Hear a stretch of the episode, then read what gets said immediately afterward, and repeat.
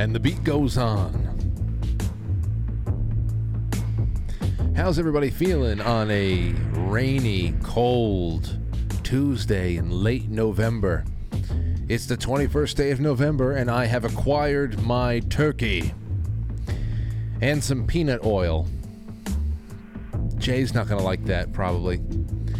Um, but this is the way I like. I don't have that many. I have one turkey a year. So I'm going to deep fry in peanut oil. And, until I find a, better way, I, I, I have to look into this.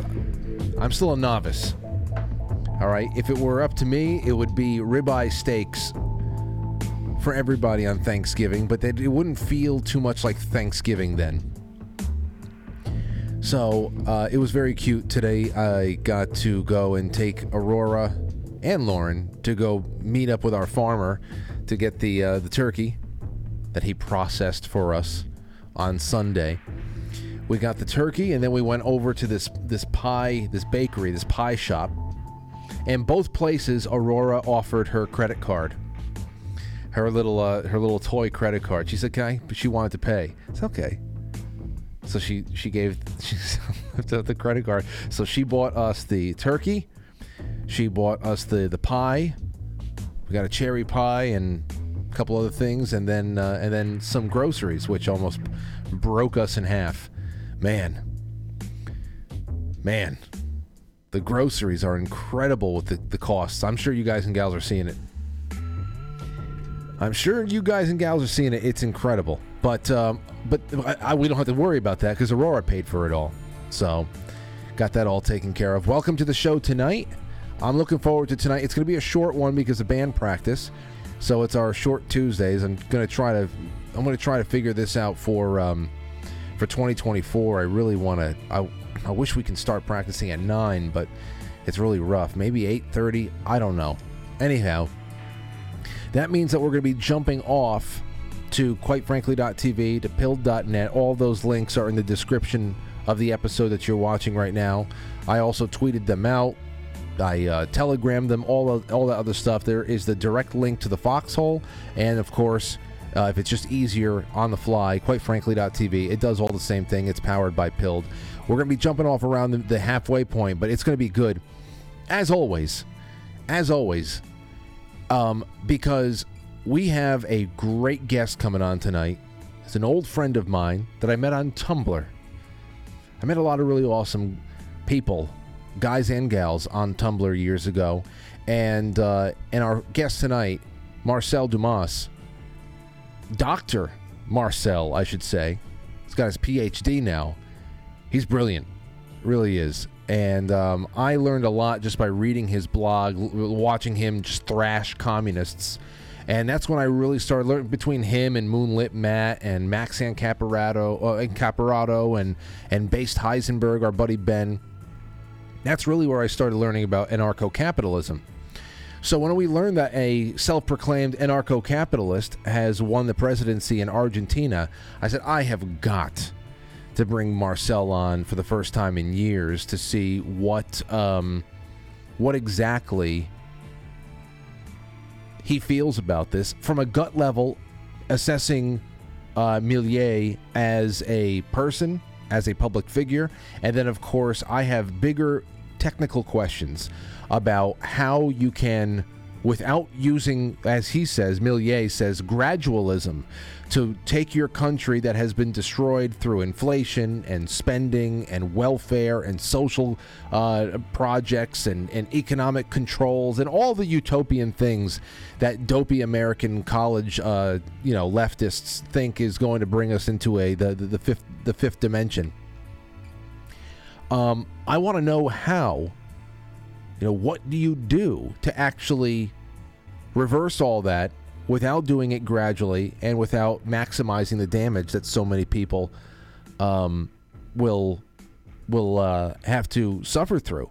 Because remember, you know, maybe Argentina is a little bit you know farther down the, the line than we are as far as feeling the pain we have because of our central bank over the last 50 some odd years, we've been able to mask the pain of what should have been numerous economic corrections. And um, well, they can't. Uh, people, uh, places like Argentina can't mask it that much, and so here we are. But still, we are no less a dependent society, a society that's dependent on what government pro- can uh, so so-called provide for people. Everything from child care to Social Security, which is supposed to be retirement, but it's all a sham, and there's no money left. So obviously, it goes somewhere that's not intended to, do and it just never works out. So I want to know. I want to know about the ins and outs, and I know that uh, Marcel will be able to really roll with that for a while, and I think we're going to bring him on. Uh, he couldn't come on any sooner than around 7:30, so we're going to do a little bit of news together. Uh, kick around a little bit of media, some stuff that came out of the Morning Joe that I thought was pretty funny, and and a, and a couple other things right now to kind of fill up the time and have a good have a good uh, evening together. But like I said, because it's short, the jump off point for the show is going to be pretty soon as well. So if you want to, you can go over to quitefrankly.tv right now and uh, and you don't even have to wait. So there you have it. All right, ladies and gentlemen, thank you so much to our sponsors, especially BlueMonsterPrep.com and all of the wonderful, wonderful people on the affiliates page on QuiteFrankly.tv. So while you're there, click around, see what you find. All right. Is that all I had? Was there any new bookings I can tell you about? I'm working some things out. I'm working some things out, and I I uh, I made an announcement about the four the four books that we're going to be doing in 2024. I think I may have a fifth, but I'll tell you about that some other time. Let's get to it, shall we? All right, first thing up here in the grab bag is a headline from Vice News. I haven't seen anything from Vice in a while, but I thought the headline was interesting. Commercial flights are experiencing unthinkable GPS attacks, and nobody knows what to do. New spoofing attacks resulting in total navigation failure have been occurring above the Middle East for months, which is highly significant for airline safety. I'd say Commercial air crews are reporting something unthinkable in the skies above the Middle East. Novel spoofing attacks have caused navigation systems to fail in dozens of incidents since September. In late September, multiple commercial flights near Iran went astray after navigation systems went blind. The planes first received spoofed GPS signals, meaning signals designed to fool planes' systems into thinking they are flying miles away from the real location. One of the aircraft almost flew into Iranian airspace without permission. Since then, air crews discussing the problem online have said it's only gotten worse, and experts are racing to establish who is behind it. Who do you think is behind it? Who do you think is behind that? According to Ops Group, the activity is centered in three regions Baghdad, Cairo, and Tel Aviv. The group has tracked more than 50 incidents in the last five weeks. The group said in November update the identified three new and distinct kinds of navigation spoofing incidents, with two arising since the initial reports in September. And that is nothing compared to what other pilots are reporting as far as mid flight health incidents. And I'm not just talking about the pilots, which this is something I've seen people like, what's his name, Michael Yoder, talking about for a while now. And I have spoken to other pilot friends off the um, off the record about hey is is are are strange things happening uh, within the ranks you know and high altitudes heart issues things like that and it seems that it is very troubling what is happening and of course because not only pilots have been subjected to the same kind of social pressures um, as the military and everybody else but also the people of the united states just the average citizen uh, there is a lot of health emergencies just across the board with both passengers and and um, and crew. Here's a headline. This is from Vigilant News. Pilot warns of airline industry disaster due to certain medical interventions.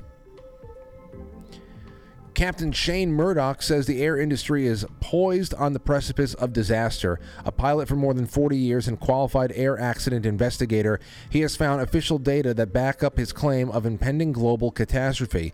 He adds, when correlated, the data indicates there is an enormous problem that is having and will have a significant impact on aviation safety worldwide.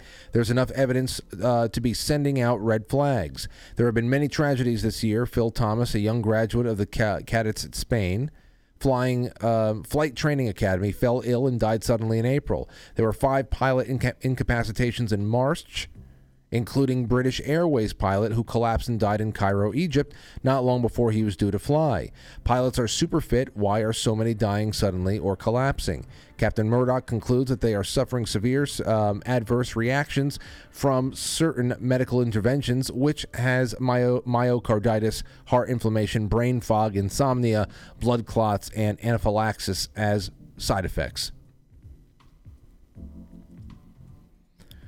Um, they are passing medicals if they are suffering serious. Uh, how are they passing medicals if they're suffering serious adverse reactions? People are asking. Last year, global aviation regulator Federal Aviation Administration changed the ele- uh, the electrocardiogram um, markers that measure the PR interval. This is the time that it takes for an electrical impulse to travel from one part of the heart to the other, and is an indicator of heart health. The new limit is 50% longer than previous limit, means that if a pilot has developed heart conditions, it would slip past it. So they're lowering standards once again, but still, that doesn't get around to the biggest problem here. The biggest problem here is that between 2018 and 19, the Mayday average was 29.1% of all distress calls. During 2022, Mayday calls increased by 272%. In the first three months of 2023, the increase was 386%. The graph shows that there was an instant steep increase when the when the medical interventions were mandated to pilots. I mean, well, getting this, uh, I'm, I've, I've gotten this from a couple of different sources, and I'm reading all the same news that you guys are. But it's all right because we can find new pilots, right? And diverse ones too like the the Navy asking more and more money for diversity and equity and inclusion, and then um, they're they're all female uh, pilot crews land a plane in the ocean in Hawaii the other day. That'll be fun. But when the hell am I getting back onto a plane? I don't know.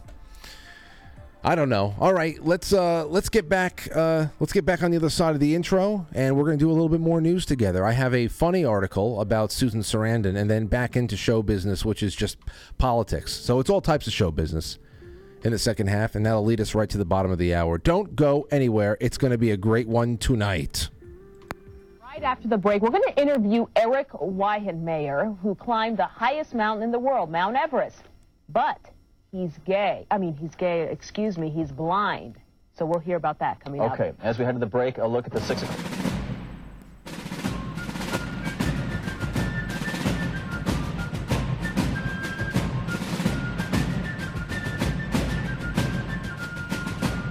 You let one ant stand up to us, then they all might stand up.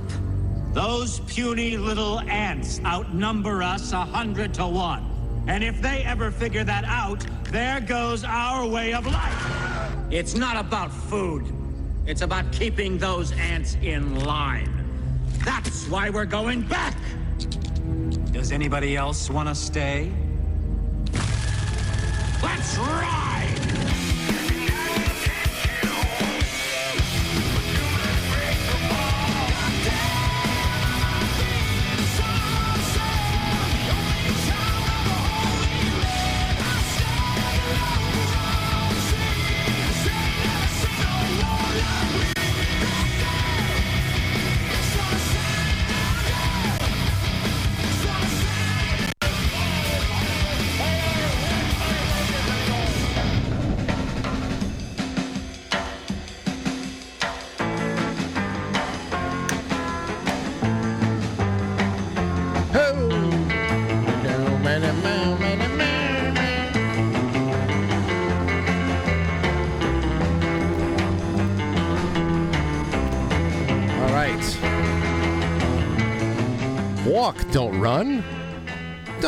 Don't. All right, so I am. Uh, I'm very happy to be here with you tonight. And remember, um, I would love to read some of your thoughts. Anything that comes to mind that you want to add to the show, we're still going to be reading your super chats. That's quite frankly superchat.com. It's the universal super chat. Not really monetized on anywhere when it comes to views ever. Um, and YouTube never. I, we haven't had super chats since April of 2020 and this is a great way of getting everybody in the audience involved, no matter where you're watching. There is Gold Pills on QuiteFrankly.tv and Pilled.net. There's Rumble Rants. There is Rokfin Tips. Whatever you want to contribute to the show with, I uh, they will get read onto the air, and um, and we will all be in happy harmony together. So, what are we doing in the meantime? Well, I this is just uh, this was a this was a real treat. This was a real treat. You remember we were talking about how, uh, last night?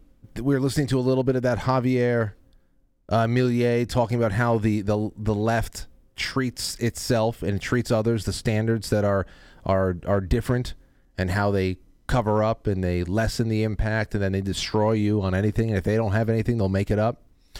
Well, Susan Sarandon's got herself into a little bit of trouble, and it's amazing to watch somebody like Roger Friedman at Showbiz 411 writing about it uh, as if he just he just doesn't want to believe it. Whereas if there was anybody else, uh, it, the, the fangs would be bared. Uh, Oscar winner activist Susan Sarandon dropped by talent agency UTA over anti Jewish statements may cause trouble for new movie. I've confirmed that talent agency UTA has dropped the Oscar winner over her continued anti Jewish rants. Sarandon recently said at a pro Palestinian rally that American Jews are now finding out what it's been like for American Muslims. Here's a quote There are a lot of people afraid of being Jewish at this time and are getting a taste of what it feels like to be a Muslim in this country, Sarandon told the crowd at a recent New York event. You see, again, nobody knows how to, how to deal. Nobody knows how to deal. Um, I think because everybody wants to go for it, it, they feel like it is in their best interest to always go for the underdog in any situation or the perceived underdog.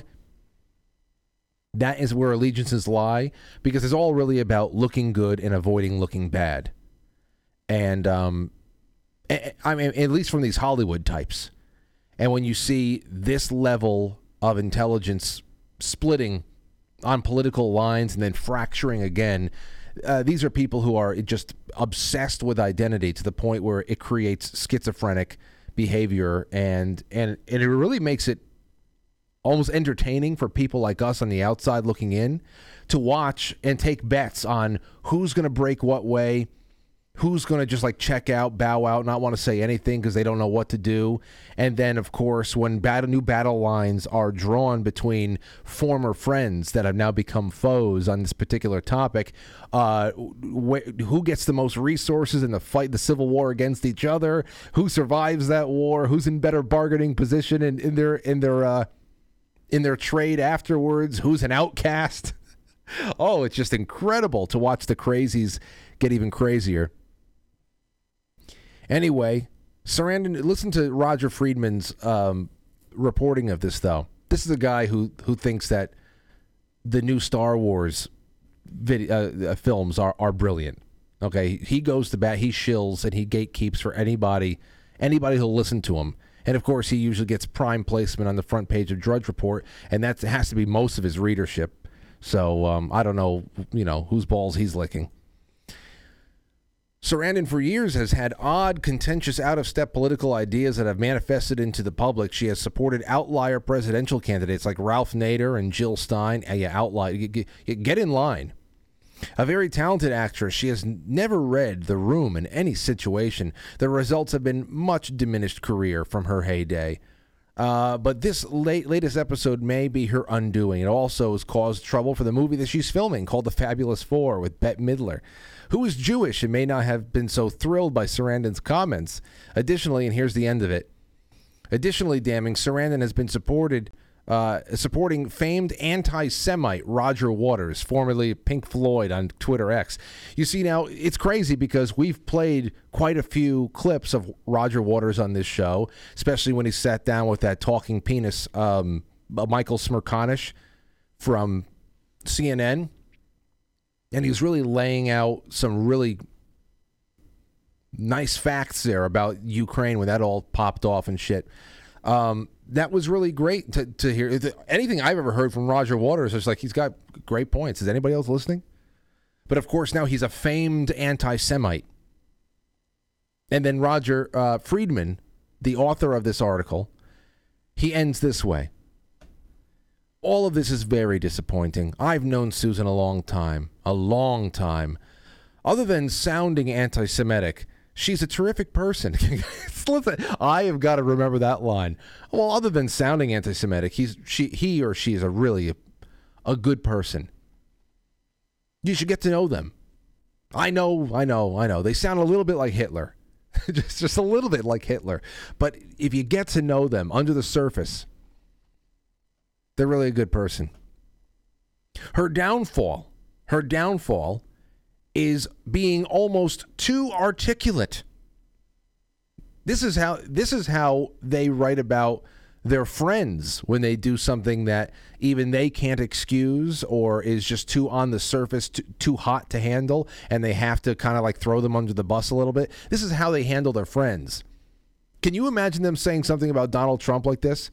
I think his downfall is he's just I don't know, he's just a he's just he's just too I don't know.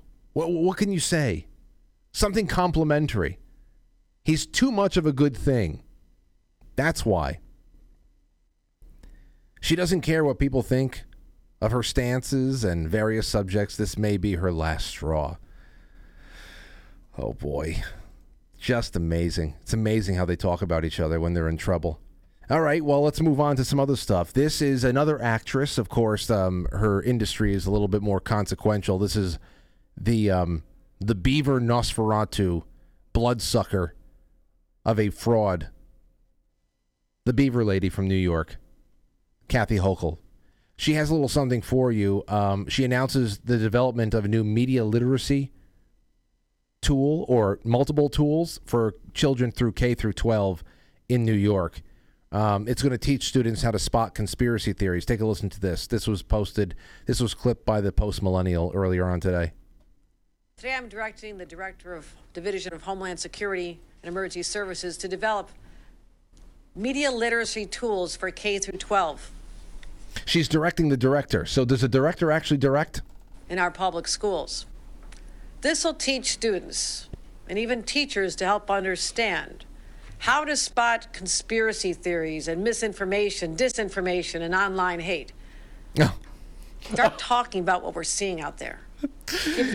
How to spot people who are just too articulate for their own good. People who might sound anti Semitic, but are otherwise very nice people. Teachers, the tools they need to help these conversations in school. And by teaching younger New Yorkers right. about how to discern between digital fact and digital fiction, we can better inoculate them from hatred. We can better inoculate them from hatred. Always with the injections, these fucking vampires, huh? You beaver bitch. And what is the truth? What is the truth, Kathy Nosferatu with a wig? What is the truth? Will your priests in the New York public school system uh, be analyzing how? What? What? What do they get? What is it?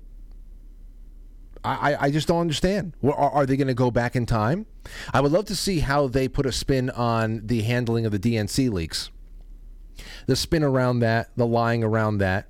I would love to see how they go and they talk about misinformation of the past that really shaped contemporary America, like the lying about Russia for three years with Donald Trump, and then to transform that when it's run its course with all the investigations, all the money, all the all the media time spent with with propaganda, brainwashing, character assassination, all that stuff. Uh, three years, and how many election cycles did you try to influence with that one, Kathy? You and your your your friends. Just to transform it into a phony impeachment to cover up for the truth about what was going on out there in Ukraine prior to this war. So it's just it's just incredible. Or, or of course, speaking from New York, the misinformation about COVID. Uh, this woman's predecessor. All right. First of all, misinformation about COVID killed far more people than the untreated disease did and her predecessor murdered thousands of elderly New Yorkers, and that information was just glossed over. Instead, they held him to account for his nipple twisting that he was doing in the office up there in Albany. And then and then we got we got left with this uh, this hand me down beaver woman. That's what we got left with over here. So I, I really would love to understand what misinformation is to a person like Kathy Hochul. I would love to hear her answer those questions. I would love it. I mean, what about January 6th, Kathy? What about January 6th now that we can see much of the suppression of evidence, especially video evidence, was necessary to make all the dramatic performances that uh, the ridiculous committee that said they all should be in jail for their mal and dis and misinformation, or those Capitol Police officer pukes who cried who cried when they're the only people who took lives that day, not to mention the four Americans who have killed themselves since because of how over the top the media and everybody else threw down, from the media to the judges, their best effort to make that day seem like it was worse than Guadalcanal. Okay? It's just unbelievable that this is this is, that, that this is woman is able to go up there and pontificate like this and I just hope that, oh man, I just, I pray. All I can do is pray sometimes. All I can do is pray. And now, and you know what? This will flow right into this next thing. Now we turn to the Duke and Duchess of misinformation. The Duke and Duchess of misinformation, Joe Scarborough, who looks like a discarded Jim Henson character, and then Satan's favorite cocktail waitress, Mika Brzezinski. They today, you know, the people who said this, Kathy Hochul, I, I, wonder if she ever saw this. In the media, trying to make up his own facts. And it could be that while unemployment and uh, the, the economy worsens, he could have undermined the messaging so much that he can actually control right. uh, exactly what people think. And that is the that is if our you, job. Yeah. That's our job to control what people think. No, that's not out of context. It's exactly what you said. You can call it Freudian if you want. You can call it a whatever, but it's exactly what they think. Okay? Here is uh, Morning Joe, a little bit from today, I guess, where where the discarded Jim Henson character, Joe Scarborough, uh, he goes on and on about what would happen in a second term of Donald Trump if he ever was able to um, move in to the White House again. Because as far as acquiring more votes than the the the walking wounded over there on the left, that's something else. It's about whether or not it would be allowed to happen. Take a listen. Yeah, have a responsibility to, to really to tune out the voices of of the haters of of the people that are constantly uh, double shilling and triple checking and shilling for him and suggesting sick. that somehow they're being yeah, sick. Shilling for him. Just yeah, I love when they pick up their papers and they re it's just sick. Sick. We should do a deep dive into her Satan father sometime. Here you go. Hell's Hell's cocktail waitress, Mika Brzezinski. Every time you see her, there's another layer of makeup on. Being biased, bending over backwards, treating him like a normal candidate. He's oh, she's just so exasperated. Normal candidate. He is running to end American democracy as we know it. Thank God. He's an authoritarian who a, a court uh, in, in Colorado two days ago ruled that that he led an insurrection against the United States government. Right. He's charged with leading schemes to help overthrow the United States government. Oh man. So so that sounds pretty serious, doesn't doesn't it? if they want to frame it uh, that way, that's fine. If if you want to be fair, if you want to be fair, then you will frame this uh, as uh, Joe Biden being the candidate that supports American democracy, uh-huh. and Donald Trump, a candidate who supports a new form of government here that's authoritarian. It's really that simple. And by the way, Reverend Al, when people go, "Oh, you can't," compare- oh, that's right. He was talking to uh, Reverend Al Sharpton who is pretty much a popsicle stick inside of a cheap suit these days. Comparing to past Nazi leaders, you can't compare him to this past Nazi leader or that past fascist leader because he hasn't done that. Well, what hasn't he done?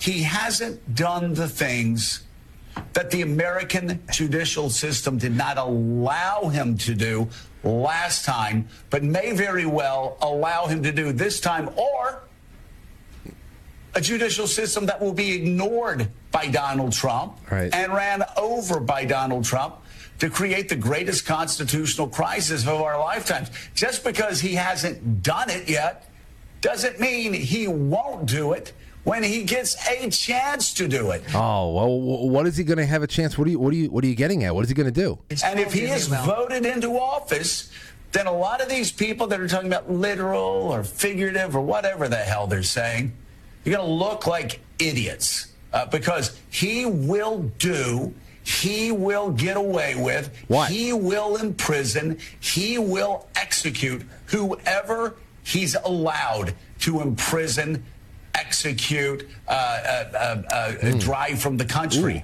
Uh, j- Just look at his past. Yes, look at his past of, of execution. Look at his past of killing people. Everywhere he goes, he murders people. This is coming from a guy who's actually killed somebody, Joe Scarborough. I mean, jeez. I mean, like, I mean, where where the bodies have shown up around Donald Trump compared to just the people on, on set right here. It's just incredible. It's just incredible. Trump imprisoning people and driving them out of the country. Please don't tease me, Daddy. Don't tease me, Daddy. That would be great. The hell do I have to look forward to? What do we uh, seriously? Otherwise, what do we have to look forward to? Just please don't get my hopes up. oh my gosh. Anyway, here's what I want to do now. I'm going to play a little something for you. And then we're going to go on break and jump off. And we're going to take our guest on the other side. I want to play three minutes of Tucker Carlson's sit down with Javier Mil- Milei down in Argentina. And again, as far as a um, as far as a person who can really rattle out some incredible quotes, I want to play this, and then I want to take this with us into the second half and and talk nitty gritty about it, because I, I wouldn't be able to tell you how to how to detox a country from decades of socialism and and how to do it without killing everybody in the process. It's um, it's just one of those things I had to bring a, a specialist on for. But listen to this. Socialism has become uh, ascendant really in the United States, as you may have noticed, with the attendant symptoms you described massive public debt levels, increasing poverty, disorder, crime, filth, and ugliness. Argentina is at the end stage of that. Argentina is now a poor country because of those policies. What advice would you give to Americans having lived it? Que nunca abracen las ideas del socialismo, que nunca se dejen seducir por el canto de las sirenas. I'll I'll have to read this for you actually. Um, I I forgot there was no over. So what does this mean? advice would you give to Americans having lived it? Que nunca Never embrace, never embrace the ideals of socialism. que nunca Never allow dejen yourself to be seducir por el seduced by the siren sirenas song de of social justice. justicia social. Que no se dejen Don't get caught up in that terrible concept que donde hay una anciana sin that where there is a need, there is a right. pero que eso But that can't happen on its own. Para eso hay que estar We have to be y hay que dar prepared for this and wage a cultural war every single day. And we have to be careful que tener cuidado porque ellos because they have no problem, no problem with getting inside the state and employing uh, Gramsci's techniques, seducing the artists, seducing the culture, seducing the media, eh, or meddling in educational content. Kathy Hochul. You need to be very careful, cut off their funding, and force them into a fair fight. At the same time, we have to raise awareness among the business sector that the masses are necessary. Milton Friedman used to say and he's dropping Friedman. I mean, it's a, that the social role is uh, the entrepreneur is to make money, but that's not enough. Part of their investment must include investing in those who defend the ideals of freedom. And so the socialists can make no further advances. And if they don't do it, they will get into the state and use the state to impose.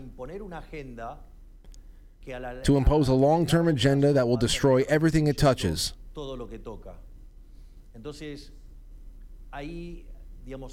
So we need a commitment from all those who create wealth to fight against socialism, to fight against statism, and to understand that if they fail to do so, the socialists will keep coming. Because what's the point? Since they try to leech off of others without working, they are tireless in their pursuit. Their uh, the least motive in life is to live off of others, and they never give up on this this mechanism to gain control. And so you can see exactly what he's uh, what he's going for there. And now, um, I have just enough time to let you to rattle off some thoughts because uh, Dr. Marcel Dumas is uh, is just pulling up to his house and he's He's going to be uh, joining us on Zoom in just a little bit on the other side of the break. So if you want to start heading over to uh, pilled.net or quite frankly.tv right now, go right ahead. But um, as far as Milei's statement to Tucker, again, whether or not he is for real or some controlled plant, that is always a burning question these days. Whenever, whenever somebody seems too good to be true, to come up and especially ascend to an office like this. But there is something incredibly valuable, as I always say, in being able to articulate these thoughts and inspire the common person to explore those ideas and that headspace a little bit more than they ever did in their past, if they ever had done it. There's something incredibly valuable about that in itself. Now, we have had many um, many discussions on this program about Donald Trump, for example, and people like him and what they bring to the table. Uh, in, in, Donald Trump in particular, his weaknesses, his strengths, his vulnerabilities, uh, his sincerity. The highest points of his presidency, for me at least, and I've said this in the past, was the speech at the UN, the Fourth of July speech at Mount Rushmore, and a few other few other speeches like that too. Now, I know that speeches aren't legislation. I know that speeches aren't mandates. I know that they're inherently toothless in the immediate, at least. But if you see how late in the game we really are, not even just as Americans, but as an as an as the uh, the former free world, the uh, the West, and if you see how late in the game it is, especially with the cultural decay and all this stuff that Milei is talking about, that we're at the the end of it all, how it's just collapsing in on itself from the weight of its own bad, its bad ideas just collapsing. Um, ex- expressing thoughts that are are only made impactful because it, it it it doesn't matter if there's legislation attached to it. Sometimes, sometimes just having that thought go out there like a lighthouse on a rocky shore, just to let other people out in the mist know that hey, there, there's someone out there, and we can actually take account of our strength. I think that's an amazing thing. I think it's an amazing thing. You know, if if this stuff they wouldn't try to censor us if this stuff were not impactful in and of itself. It's not so much that oh well they say flowery things, but can they get any institutional control? Uh, you know, probably not in many cases, especially with us, we get our hopes up, then we get our hopes dashed, but we keep coming back. And what we have definitely gained that nobody can take away from us over the last seven, eight years or so is that we are uh, we are a force that's rising. And no matter what they do to screw with us at the at the voting booth, we know that the actual beating hearts are ours. That's it. They can stack paper, but do they have beating hearts? And and to to set these to set the minds of men in ablaze with these these ideas again, it's it's fantastic. They wouldn't need to censor us. if this stuff wasn't impactful. Those were my favorite moments of the Trump presidency because we are in a position right now where the most important thing that we need to do is reignite the fires of curiosity and dare I say even pride, national pride, anything like that. When the issue is about liberty or tyranny, then the necessity of individuals taking ownerships over themselves and their communities, that becomes a chief focus. Not whether or not we can win a, uh, you know, elections and take control of the Congress and all that in Washington D.C. If it, no, it's about whether or not individuals can start uh, thinking differently and considering things differently again. That's really the chief objective, and um, rediscovering humanity is a great part of it because when you realize what liberty, how liberty and humanity go hand in hand, then you want to fight to preserve that and make sure that any kind of meddling political force, whether it's your team or not, stays the hell out of it. That's just it. Rediscover morality, rediscover everything, rediscover art, science that is not completely steered by who the, the biggest bidder is and actually just brought to life by curiosity. So we need that fire reignited, and that's another thing to keep in mind. I think is a positive, um, constant positive, living just below the surface of the story in Argentina, is that Argentinians have lived, they have lived the hell that the average American dope uh, thinks is utopian. So whether this guy is a pacifying puppet or not, it's nice to see a large group of people loudly demand that no prisoners be taken and that um, and that not it's not a modest change. It's actually a pretty radical and um, inspiring thing that, that has been asked for. All right, so we're going to be right back. Heading over to uh, Foxhole, pilled.net. The links are in the description below. They're in the tweets and the truths and the gabs and all that stuff. And uh, if that is. Uh, if you just need a, a, quick bounce over, you can also do quite frankly.tv and get in that chat. All you got to do is press play, no paywall. We will be right back with uh, Marcel Dumas. All right? Don't go anywhere. Thank you so much. It's intermission time, folks. Time out to press the like button. Thank you. Ladies and gentlemen.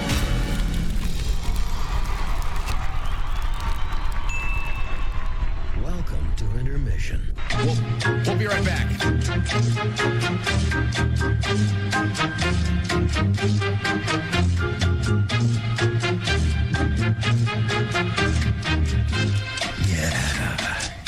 Intermission.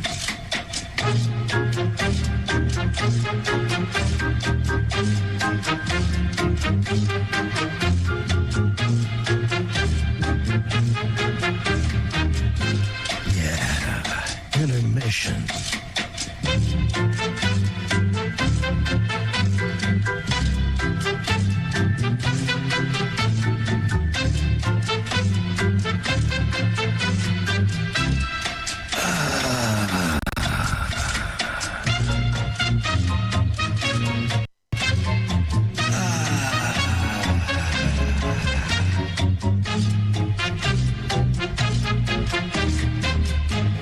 Entering, quite frankly. Quite frankly. Quite frankly. Quite frankly. Quite frankly.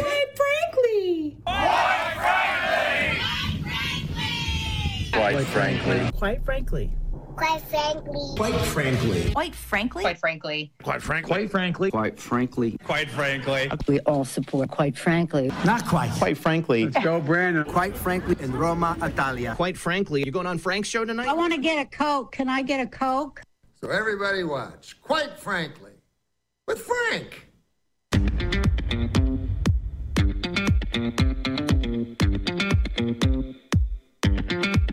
Quite frankly.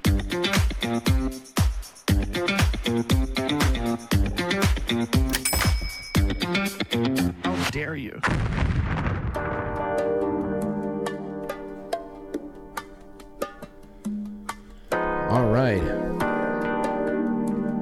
So we are back. We are back. We are back. So that brings me to tonight's guest, uh, who is prepared to talk about the nitty gritty in the in Argentina,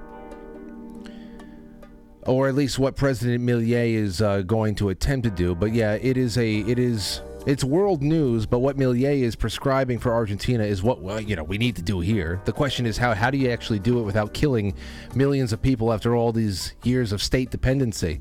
Well, my guest tonight, Marcel Dumas. It's Dr. Marcel. I got to say, this is It's been years, Frank. dude, Yes. dude. I, this is guys.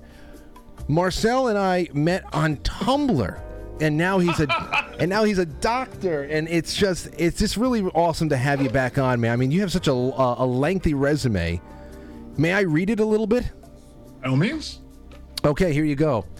Graduate from George Mason University. His interests are Austrian economics, public choice economics, and development economics, but he has a particular interest in dynamics of authoritarian regimes. This is why after tonight I'd really like him to come back a little bit more often to just to talk about history and how we're seeing it repeat itself all over the place. His doctoral work is focused on developmental states, which is defined as regime which pursues economic growth through targeted interventions aimed at supporting key industries as opposed to enforcing universal standards of economic behavior. He's taught macroeconomics at the principles and intermediate uh, intermediate levels, as well as courses in money, banking, and public policy. Of course, I know him as Anarchy in Black on Tumblr back in the day, And on Twitter now. and on Twitter now. But welcome back to the show, Marcel, Doctor Marcel. It's great to have you on. Happy to be back. Oh man, oh man. So so ha- well, I guess how's everything been? I know that you're you're very active on on Twitter. Obviously, you have a um, a, a robust amount of uh, work that you're doing off air. But uh, have you ever gotten into formulating your own radio show? I know you wanted to do your own talk radio show at one point. I I'll talk radio. Yes, uh, and for about a year, two years, uh, I had a podcast with Dan El Tigre Chico uh, that got you know updated probably once every other month, if that. Called the Moral Minority. You can still find the episodes and listen to them. And you know, if Dan is listening, uh, what started to happen was I was doing the editing myself, and it got to the point where as I started to fall behind on the editing, I started to become more and more reluctant to even like talk to him. Like I was too ashamed to look at him. It's like I'm sorry, I, I still haven't finished editing that episode. And then over time, this cycle led to just the entire podcast falling apart. That, that's what happens, man. That's what happens. People don't understand how how tough it is just to get the first five consistent episodes out. Um, it's it's really rough. But I and, we got to I think that's like 15 episodes, 16 episodes. but separated by about a month or so. You said. Yeah, but at least. Yeah. So, well, we used to we used to make the joke at the time that you know it's a good thing our worldview was so undoubtedly correct because that way whenever we made predictions by the time we actually put the episode out they'd already happened so we were never you know we were pra- we were practically like timely Well, at, at least you knew that people were li- on the edge of their seats for four weeks in between. That's Oh, a good thing too, waiting for you. But you know, I can't wait to jump into this one because uh, you know. I have I've been looking for a reason to, to bring you back on. I, I just I, we, every every so often I'll see you pop up on my timeline like oh God, we gotta get Marcel back on. Then we have Javier Milei, and I see him describe himself as an anarcho-capitalist. And of course, the only reason why I know about ANCAP Life is because of you and the Tumblr crew. I said, "Oh, you, I, I'm I'm reaching out to him right now." Uh, first thing I'll ask you is just a gut feeling, uh, assessing Milei as a public figure. Does he excite you? Do, do- are you No. suspicious, cautiously? Unfortunately, not. I am not like at all excited about Javier Milei. Like as Go far ahead. as Latin American leaders go, Nayib Bukele is like my guy. He has exceeded just about my every expectation. You know, he ran on a platform of like universalizing Bitcoin in the country, and then you know by the third year, he basically completely eliminated MS13. So like those are positive results. I, he has, but Javier Milei, unfortunately, is surrounded by what can only be called Hazonites, by people who are part of this like national conservatism, sort of conservative, I don't want to call it not a conspiracy, not a psyop, but this network of like phony right wing populists that has been active in Europe and is now finally branching into the, into uh, the Western Hemisphere. His vice president is a woman named Victoria uh, Victoria Villarruel, who you know was taking class from the, uh, at the Defense Department, School of the Americas kind of thing. She's affiliated with Spain's party Vox, which is this right wing party. And what we find with all of these right wing, these so called right wing parties, is that they really tend to deliver for their people like the worst of both worlds. Like you vote for them on this sort of populist nationalist platform, and then they give you not only like thorough involvement in NATO adventures in Ukraine and elsewhere, but then they also give you mass immigration. Like you would surely think if you vote for a right wing party and then they give you war, at least they'll close the border, but no. No. All of these leaders that you get not only immigration, but you get it like in record numbers. So when it comes to Milei, especially people who portray themselves like you know schizo or crazy, you know, you see all these crazy stories coming about Milei about oh, he talks to his dog psychically, or um, he has these weird views about you know. Un- unthinkable views about you know selling children's organs. I'm sure you know Yeah. no, no, no, no normal person would ever advocate for anything like that. But what you find is that whenever anybody's like, "Oh, I'm crazy, I'm unpredictable," you never know what I'm going to think of. It just comes from from my dog. It usually, I mean, they're usually never crazy when it comes time to do what America says. And even if somehow they actually are, if these stories about Milei are true and not just things he's saying about himself, what that means is people around him will be making the decisions for him. you know, if George Bush says, "Oh, I'm just some, you know, I'm just some folksy down home Texan guy," okay, well, guess what? Dick Cheney makes your decisions now for you.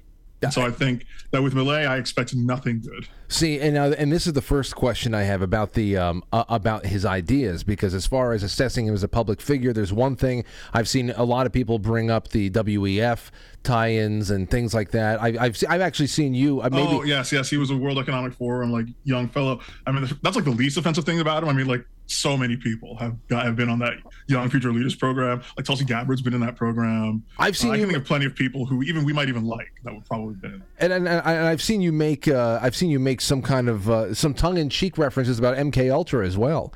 That uh, Oh, yes, yes. So, but but as far as his ideas go, here's the thing. Um, he expressed an urgent need. We'll get into all how a, an economy like or uh, how a country like Argentina can actually do what he's been saying needs to be done uh, without you know really causing a lot of damage. But the first thing I saw was that he wanted to ditch the peso for the U.S. dollar. Now, Yeah. what I'm not, I I am so remedial. I I, I really. That's why I have to bring economics people on to talk about these mm. types of things. I, I know how to balance a checkbook. I know what's coming in and what's coming out. I understand about you know being in debt, and I know about debit and credit balances, whatever. But this even me i said wait a second you would think that he'd say we got to get on a gold standard or at least can think about BRICS so Something, yes. The exactly. US the US It's- it's dollar. confusing because it doesn't make any sense. You are right to be confused, and there are a lot of people out there who are like, no, no, it makes. So it is. Uh, it is true that Argentina has, you know, outside of you know collapsing socialist states, you know, places like Zimbabwe or Venezuela, Argentina has some of the most dismal inflation numbers in the civilized world. I mean. I think at one point they were getting 150% inflation year over year, which basically means like a cumulative 10% every month, which is the kind of inflation where it's not hyperinflation. You're not quite like shoveling, you know, taking wheelbarrows full of money to the store, but it's the kind of thing that can really mess with, you know, you mess with your day, week, month, and year over and over and over again. So there's nothing good about Argentina's money system, but but we need to understand, especially if you are familiar with Austrian school or anything like it, stopping inflation is the easiest thing in the world if you have one the political will to do it and the monetary authority. That is, it's not complicated. If you have control of the state, if you have control of the central bank, all you need to do is literally just have the central bank start selling off its assets, right? Pull money into the central bank and just throw it in the trash can, right? Just raise interest rates. It is the easiest thing. Any central bank can do it at any time. And so if you have the political clout to dollarize, that means you have that means you must have the legislature on your side. You must have somehow the political ability to pass a law or whatever to just replace all of Argentina's, you know, existing mon- um, I don't know, the head of, head of whatever council or whatever board runs a central bank, just replace them with deficit hawks. There was a time in America where we were getting like 10% inflation near, I believe, the Carter administration, and Paul Volcker came to power and he just jacked up rates to like 20, like crazy, like 25%. And he just caused a recession for three years. And then he brought inflation basically down to like the 2% that we've all sort of gotten used to as normal. But he just said, listen, I have the political will to do it and nobody can stop me because I'm here for the next six years. Uh, and it can be done. There's no special sauce at the New York Fed. There's nothing. So for someone to have as their opening offer dollarization, for me, that is almost automatically invalidating. Like mm-hmm. you have just given yourself away basically as like, you know, Washington's man in Argentina. Yeah. That, that I mean, one thing like imagine if Bukele said like, "Hey, we're doing Bitcoin," and then he gets into office, and then you know after a year he's like, "Okay, that Bitcoin thing was kind of silly. We'll do dollarization." There, I would say, okay, so like the system ground you down, and you wouldn't do this cool thing. If you're if you're like, "Oh, I'm a crazy, I'm a crazy anarchist libertarian, man. Yo, man, the state can come out of my asshole," you know, and then it's like, okay, so what's your plan to fix the money? It's like. U.S. dollars. I know, I know, dude. I know. There's no excusing it. It makes no sense because it doesn't make any sense. I know, I know, and, I'm sure. And, but again, he's got the crazy hair, and he's saying things that are, like I said, I, I I appreciate the fact that those ideas are getting out to a public that never hears it. I think that's a wonderful thing, just to light the fires of curiosity. But the fact that he spoke Milton Friedman's name to uh, you know a, global audience the last 24 hours or so, I think that's great in itself. But as far as when I see the to-do list and I hear the U.S. the U.S. dollar instead of even like you know uh, looking into BRICS or something is is is odd. But let me ask you this now, because speaking of political will, Sure. I don't know how the the uh, Argentinian government is set up, but let's say you are the president down there now. Okay, it's it's President Marcel, and and you have you have a uh, a coalition that you can just cakewalk to any kind of legislation, the legislative a- uh, power, or that you want. Um, how do you root out? He says he wants to root out as many government agencies as possible. And here's the quote There is no room for gradualism or half measures, says Milei. So, my question to you is assuming that you have unilateral authority, if you can't be gradual about this, how would you achieve something like that in Argentina or the U.S. when we have multiple generations now who have been made dependent on government for survival, including hundreds of thousands who are probably um, you know employed by the government as well that would be going away with the, these agencies what would you do Okay, so then the first thing I would do, and this runs a risk of it being gradual, but I think you know Milei's words in this case are correct that a lot of these programs just need to just go. Hmm. And I, I would say as like the halfway measure, I would just start paying people cash directly. So whatever programs that we had that was giving people free healthcare, whatever program we had that was distributing food or, or, or education or whatever, I would be like, listen, that bureaucracy needs to go away, and we're, everybody, you're just going directly on the dole. Like, just show up to the office. We're giving you a thousand dollars on the first and fifteenth. That would be, I think, the way that you smooth it out. And then from there, then you just start year over year or month over month or what, or at a time of your leisure, you can start cutting payments in that way. Okay. That would be, I think, the simplest way to do it. okay well it's just i think about this all the time um and I don't know. I don't know how the hell. I mean, in the in an American system, you'd have to. Ima- Are you still in New York by any way, by any chance? Right now, I'm in Virginia, but I might be going back to New York soon for work. Okay, because I keep thinking about what is what people would be able to do locally, um, how how you can ever create any kind of uh, economic autonomy again to the states that are all dependent on block grants and things like that. It's it's just impossible, and so. And then, then you have the other thing there too is you have a a voting block of over two million people that are that are um, employed by the federal government, who obviously don't want their their jobs to go away. It, it's a it almost seems like an impossible situation. Do you see any way where our system does not go down? You know, I hear people like Peter Schiff for years saying, "Hey, it's any any day now. This is this is all tanking." But then you know another ten years goes by. What's the timeline do, uh, from your standpoint on American hegemony, or, or at least just solvency?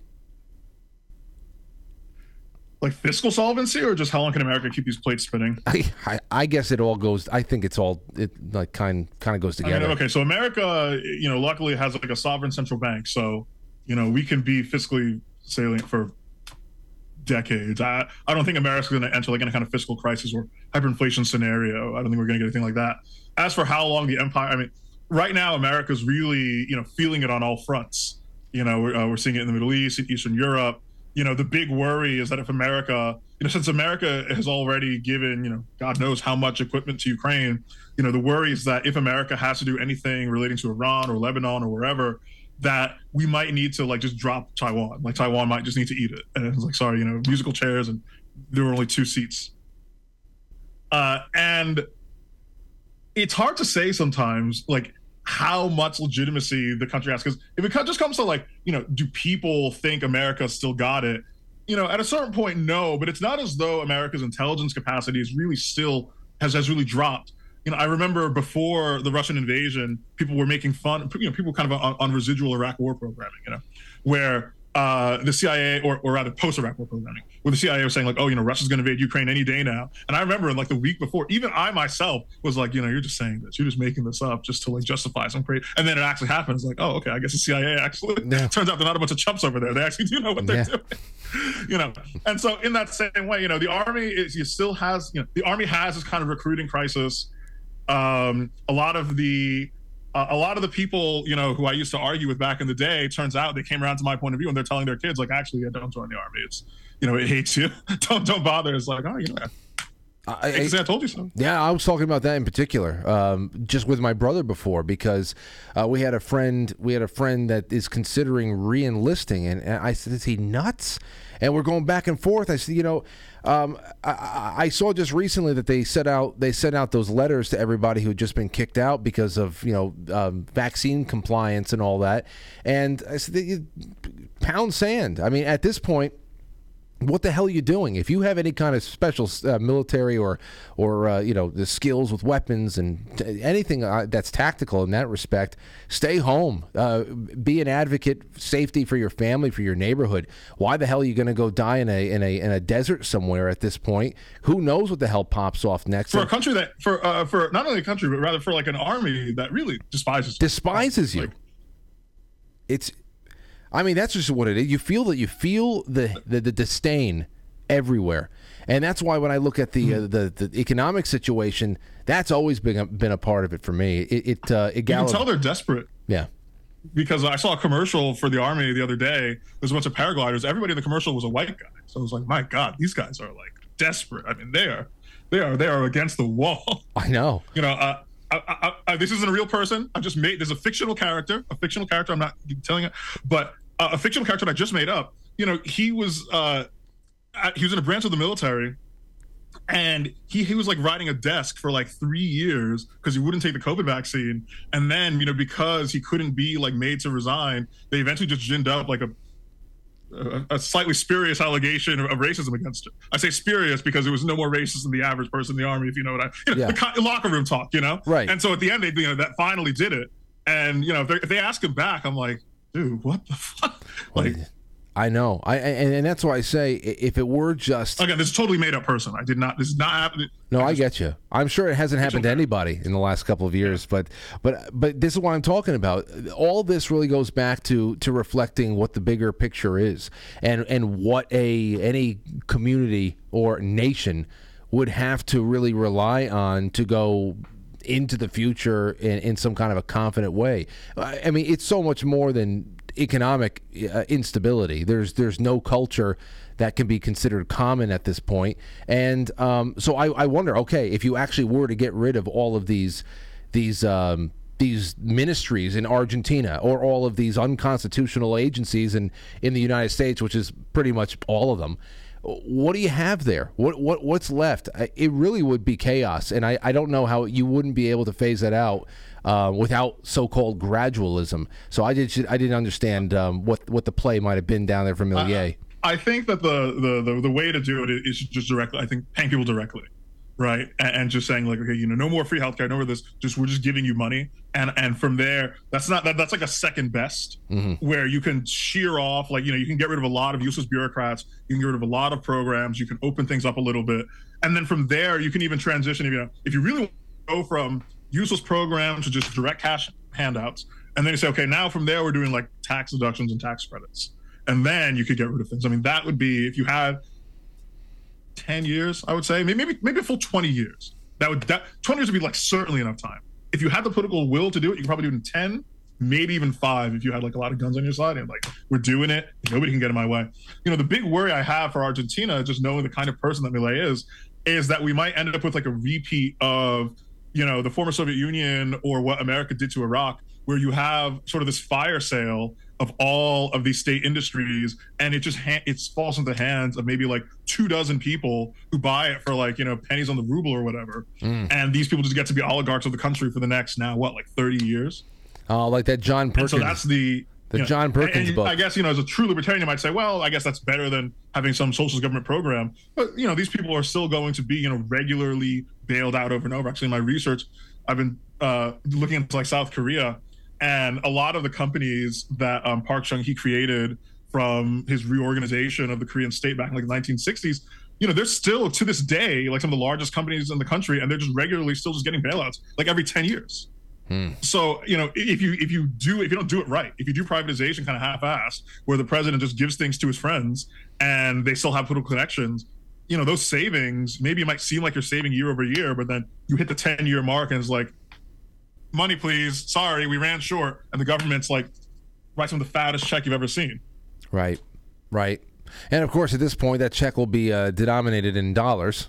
So it, it- it's, yeah. So I, I, it's going to be, it really is going to be interesting. Now, of course, th- this is uh, there. There's there's plenty of people that love doing digs because I, I think that over the last however many years, it's uh, it's become apparent that anything that feels too good to be true on a level that big, especially on a, a world stage like that, it, it, it has to be too true, uh, too good to be true. It is absolutely too good to be true. Okay. And, and, and I'll say this I would be more excited about Milei if it were not 2023, but like 2016, right? Because I remember being excited for like Jair Bolsonaro.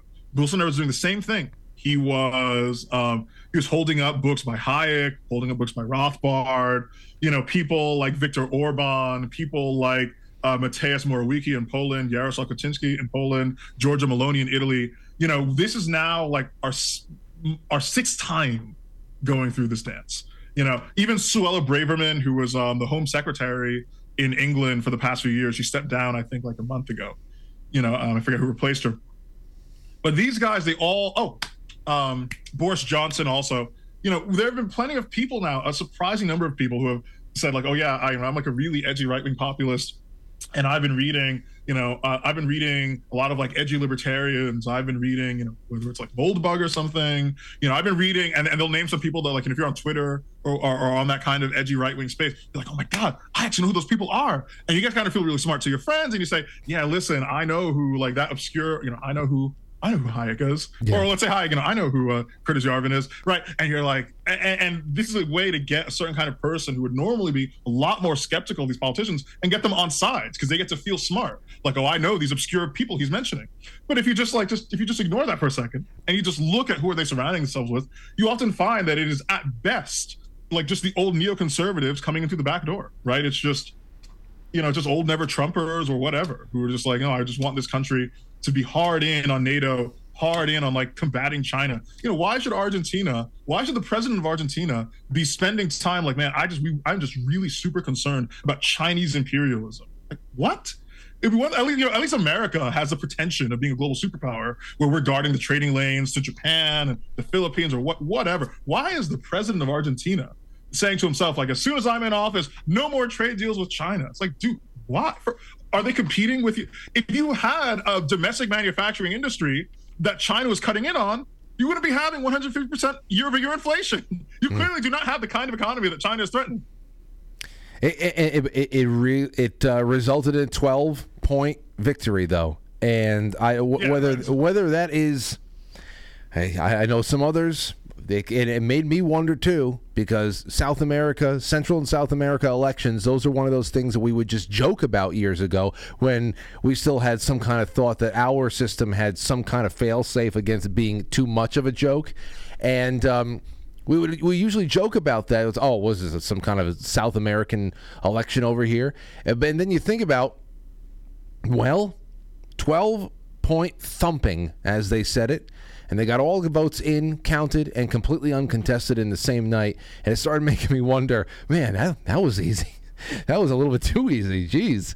So Well, I, well, he had, there are a few things. He had a few advantages, notwithstanding the America's on the scale, which was almost everybody who was running against was like a, like a government minister, either at the time or, or in the previous cycle.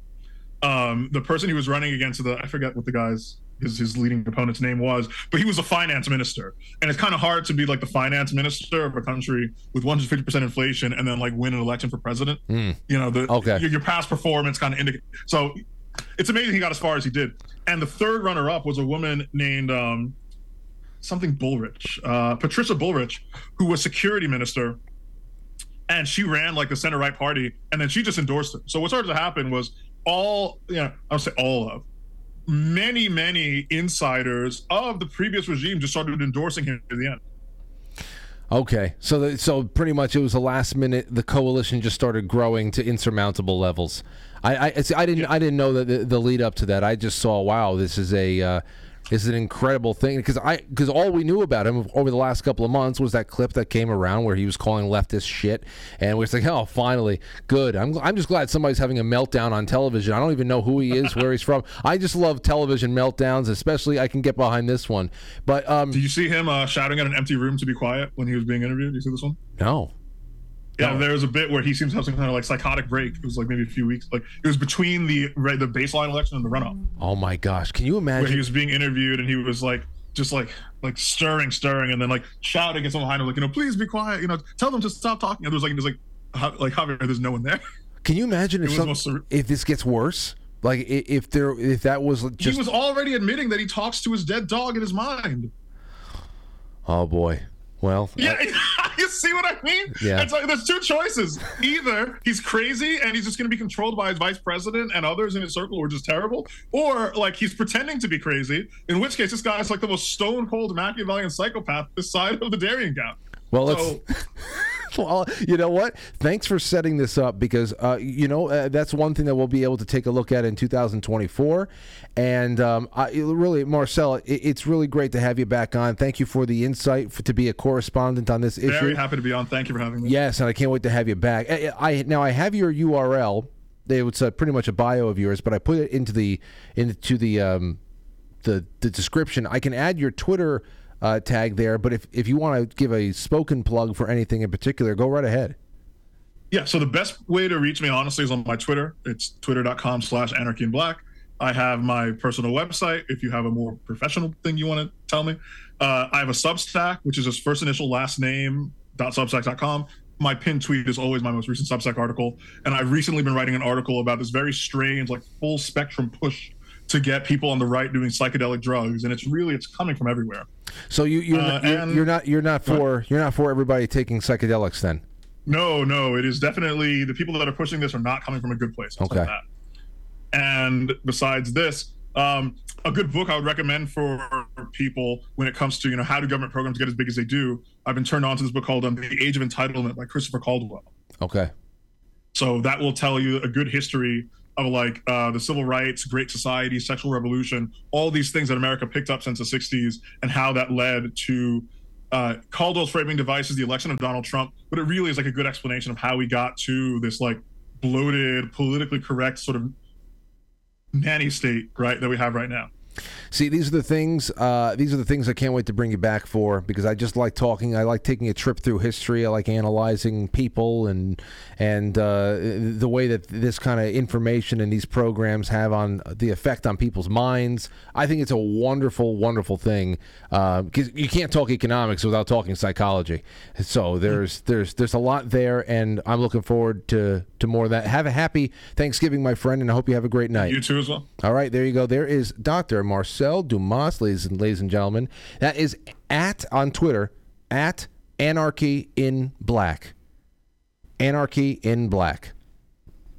And um and yes, so there we have our show for tonight. A little bit of a deep dive into Argentina. And I say there's like I said, there's a service level thing that I will always say is a net positive.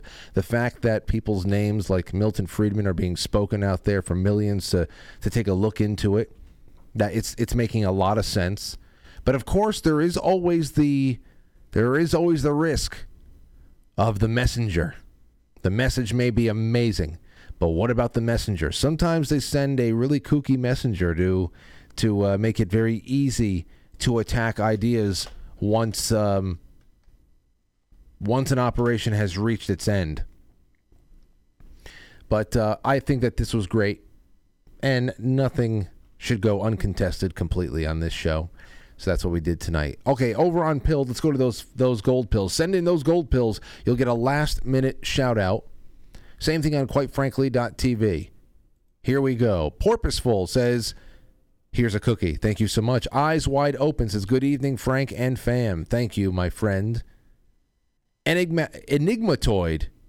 Loving that. Two cookies from Enigmatoid. Reggie V, thank you. Sean Joe, thank you. Sean Joe just gifted a one month bronze subscription. A couple of them. And people are grabbing them. The Gray Man 74 is now a sponsor of the show.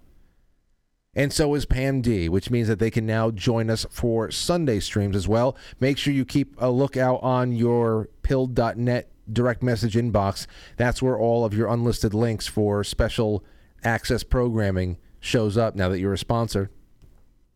Thank you to Castle Drummer, Sean Joe again, Pam D, Our Four Cents, Boys Blanc 89, hanging out in there. Thank you so much, Boys Blanc. Castle Drummer again. Shaquille Oatmeal is back. The Beaver Teeth Witch is laying out the indoctrination reprogramming contingency. I know. I know. Between them and the door to door social media hate, uh, hate squad, there's that. Esther G. Thank you so much, Esther. Shaquille Oatmeal again says CNN has single handedly made Trump's best cropped recampaign ad snippet. I am Donald Trump and I approve this message. Our Four Cents says Happy Thanksgiving. Happy Thanksgiving to you. Thank you, Porpoiseful and Wise Mama Bear. Rounding it all out there. Joe M says Happy Thanksgiving. Thank you, Joe M. Okay, over on Rumble, we have from Deep Center Press says, I love the show as always, Frank. Happy forthcoming Turkey Day. Good to come by and have a great commentator on the present fifth generation warfare against us. Keep fighting, everyone. We can all contribute. Yes, we can, we will, and we have been. I love it. I absolutely love it. Stowstube says, Great Thanksgiving week, Frank. Thank you, Stowstube. Katie Sky says, Hi, Frank. Did you get the snowflake ornament I mailed in? I figured it could be a fun adult discussion piece to place at the top of the tree out of Aurora's sight. See who notices it. I'll take a look. I don't. I'll have to go and I'll have to take a look. If it, if it came recently, then I have to go and check the mailbox tomorrow, I think. I wanted to do that before the, the break. I also, this is the time of year that I really love doing unboxings and doing unboxings live. Like on on Thursday morning, uh, on Thursday after I go to my my nephew's high school uh, football game for you know Thanksgiving Day football. I'll be coming back. We'll just be preparing the house, and we have a nice nice little lull in the middle of the of the day. So hopefully it's sunny and crisp. And I'll go on the back porch and I'll light up a cigar and I'll go live on YouTube and do my porch stream there and things like that and maybe I'll do some unboxings. I know I have a wonderful gift uh, from uh, from Matt out there. You'll see what it is. Not not Matt, this Matt. Twisted Wizard.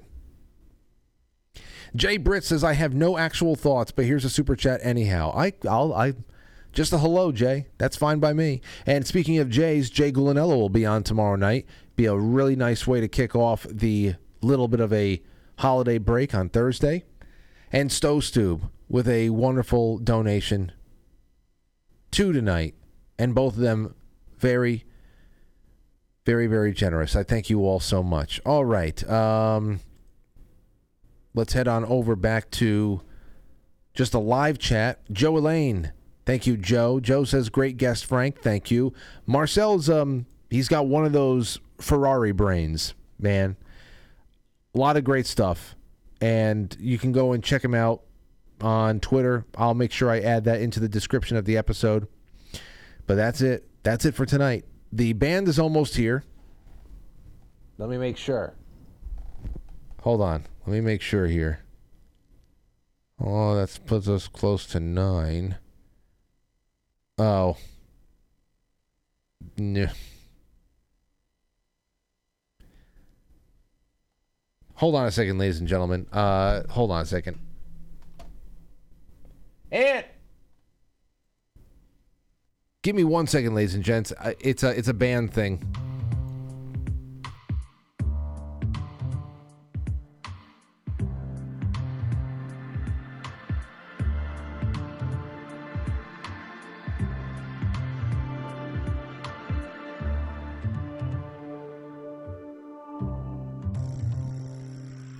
All right. Sorry, ladies and gents, I had to do that. There is a little bit of a traffic situation with the guys coming on over here, so I wanted to tell Anthony to take a look at the to take a look at the um, the issue with the band on the road. Hold on. What the hell's going on here? I'm still okay. It's okay. Forget it. Oh, anyway. They're coming over. I'm sorry about that. I'm sorry. It's a one of those crazy Tuesday nights where am I staying on? Am I getting off? Looks like I'm getting off. Anywho, you guys have been wonderful. Thank you again to Marcel for showing up. And for all you out there who want to email the show, quite frankly, podcast at gmail.com.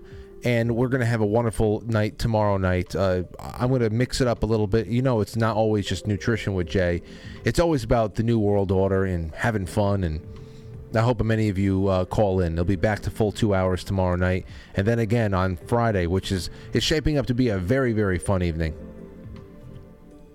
Hope you're all there for that. I'll see you soon. Good night. Thank you so much. And um, until tomorrow. I'll catch you on the flip side.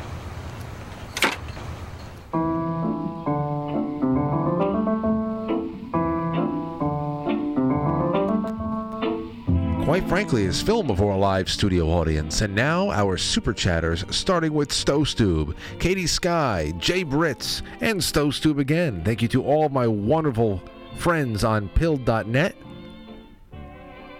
And um, I'm going to release that scratching right now. So you guys and gals enjoy yourself. And we'll see you tomorrow. I think I don't think there's any after hours programming tonight, so just uh, go take a look at whatever else is on pilled.net. There's plenty of wonderful people doing their thing there, and um, and then uh, you know, drop me a line sometime. I'm also going to be setting up a voicemail soon, or a voicemail system, just with voice notes that you can just drop into an email. Uh, I'm going to tell you all about that because I'd love to start playing voicemails. All right, all right. Good night, everybody. Have a wonderful one.